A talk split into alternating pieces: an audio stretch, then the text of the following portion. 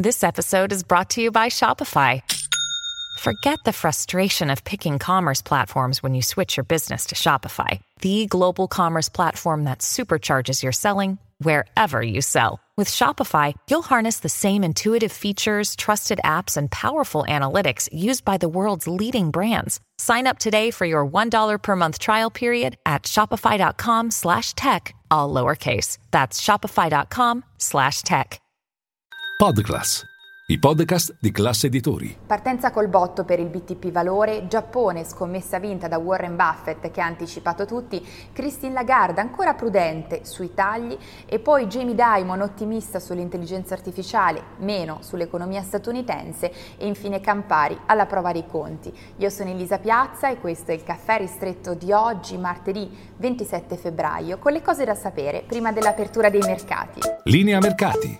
In anteprima, con la redazione di Class CNBC, le notizie che muovono le borse internazionali. E dunque è stata una partenza sprint per il BTP Valore. Nel primo giorno di collocamento la domanda ha sfiorato i 6 miliardi e mezzo di euro. Per ritrovare un livello simile nel primo giorno di collocamento bisogna tornare eh, addirittura nel 2015. Dunque è successo eh, per quanto riguarda il titolo di Stato pensato per i piccoli risparmiatori. 210 mila italiani hanno deciso di investire nel BTP Valore per un investimento medio eh, intorno ai 30.500 euro lo ricordiamo rapidamente, è un titolo di Stato a sei anni, eh, per i primi tre rende il 3,25%, per i successivi tre il 4%, c'è poi un premio fedeltà pari allo 0,7% e le cedole sono pagate ogni tre mesi.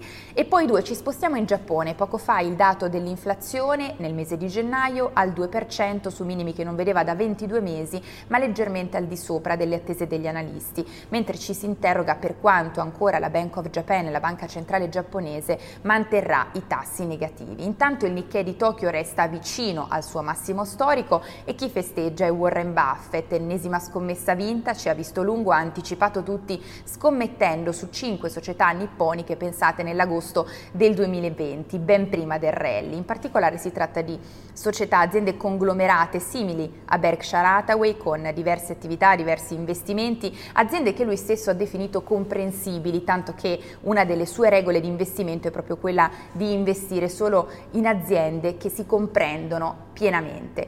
In tutto questo ha registrato guadagni davvero brillanti perché pensate dal 2020 ad oggi queste cinque società, quella che ha performato peggio, si fa per dire, gli ha fatto guadagnare il 185%.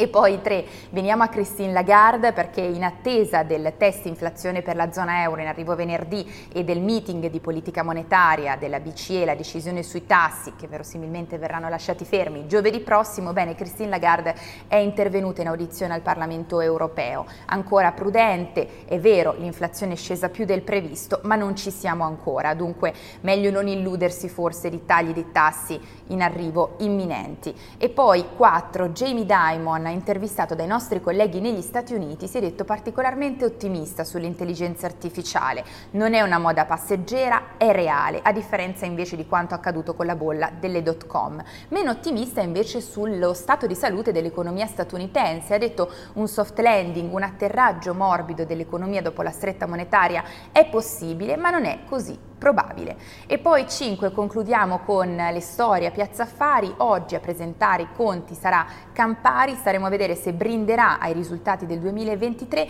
arriva intanto da un momento in borsa non così positivo perché negli ultimi tre mesi è sotto di 8 punti percentuali, un trend negativo iniziato dopo l'annuncio della maxi acquisizione del cognac di Courvoisier a metà dicembre. È tutto per il nostro caffè ristretto, ci si vede a Caffè Affari, vi aspetto.